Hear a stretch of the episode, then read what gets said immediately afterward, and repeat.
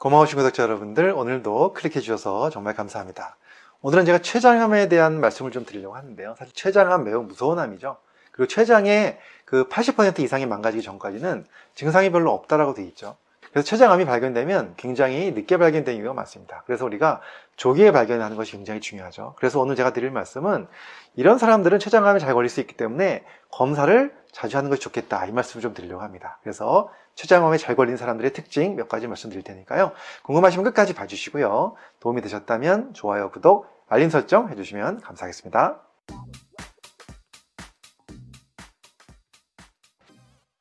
안녕하세요. 교육을 전공한 교육하는 의사, 가정의학과 전문 이동환입니다.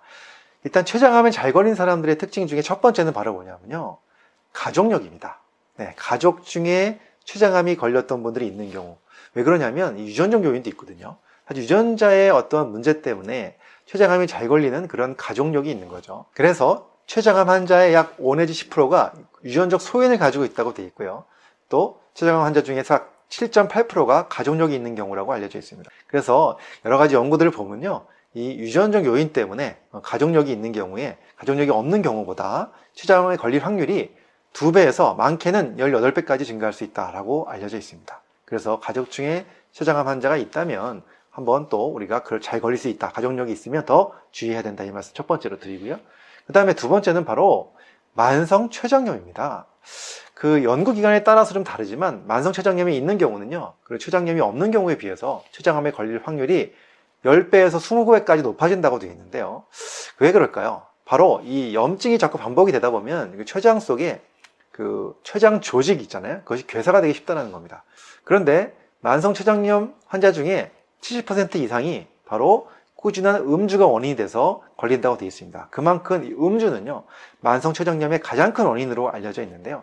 음주를 많이 하게 되면 췌장의 안에 단백질이 증가하면서 이 점성이 진해집니다. 그러다 보면 이것이 끈적끈적해지면서 췌간을 막을 수가 있고요. 그러다 보면 췌장 세포에 손상이 생기고 또 그러면서 섬유화가 되면서 결론적으로 췌장의 기능이 망가지고 그것이 또 암으로 발전하기가 쉽다는 것이죠.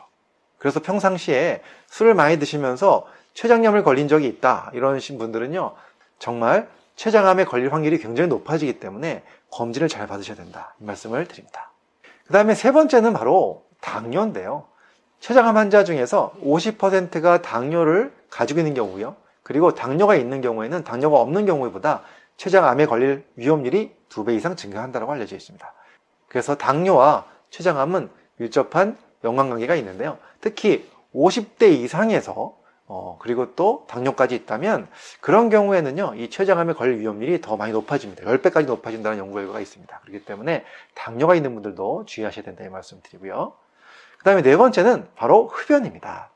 췌장암 환자의 3분의 1이 흡연이 원인이 된다고 알려져 있고요. 그래서 흡연을 하지 않는 분보다 흡연을 하는 경우에 췌장암에 걸릴 위험률은 5배까지 증가한다. 이렇게 알려져 있습니다. 자, 그 다음 마지막 다섯 번째는 바로 뭘까요? 그것은 바로 비만입니다. 사실 비만 자체가 여러 가지 암의 원인이 된다고 알려져 있죠. 근데 그 중에서도 췌장암의 원인으로 알려져 있는데요. 췌장암이 걸릴 확률이 1.5에서 2배까지 증가한다고 되어 있습니다. 그래서 비만도 췌장암의 하나의 원인 인자로 보고 있습니다.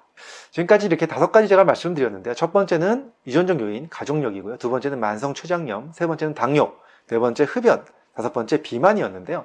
이것들 중에서 하나만 가지고 있는 경우보다 또 두 가지를 같이 갖고 계시, 있으시면 훨씬 더 그 위험률이 증폭되는 거죠. 그렇기 때문에 훨씬 더 안 좋습니다. 그래서 그런 경우에는 어, 검사를 자주 받으셔야 되고요. 사실 췌장 검사라는 것이 혈액 검사만 갖고 잘 나오지 않을 수도 있고요. 초음파 검사에서 물론 췌장이 보이는 경우도 있지만 또 안 보이는 경우도 있기 때문에 복부 CT라든가 또 MRI를 통해서 확인하는 경우도 있습니다. 그래서 위험 인자가 너무 많다. 다섯 가지 중에서 뭐 두 개, 세 개 가지고 있다 하시는 분들은 어, 정기적으로 1년에 한두 번 정도는 검사를 꼭 받으시면서 확인하시는 것이 굉장히 중요하다고 말씀드릴 수가 있겠습니다. 그리고 또 제가 지난번에 한번 올려드린 영상이 있는데요. 이런 증상이 있으면 췌장 검사 꼭 받으세요라는 영상이 있습니다. 그 영상에서 보면 오늘같이 이런 위험인자만 말씀드린 것이 아니라 증상에 대한 말씀을 드렸습니다. 그래서 이런 증상이 있으면 빨리 췌장암 검사 받아야 된다 이 말씀 드렸으니까 그 영상도 꼭 보시면 도움이 되실 것 같습니다. 자 오늘은 제가 이 췌장암에 잘 걸린 사람들의 특징 다섯 가지 말씀을 드렸고요. 그와 함께 이런 특징들을 갖고 계신 분들 바로 췌장암에 잘 걸리기 때문에 조기 발견이 필요하다. 그래서 검진 잘 받아야 된다 이 말씀 드렸으니까 여러분들 잘 관리하셔서 건강하고 행복한 여러분 되셨으면 좋겠습니다. 감사합니다.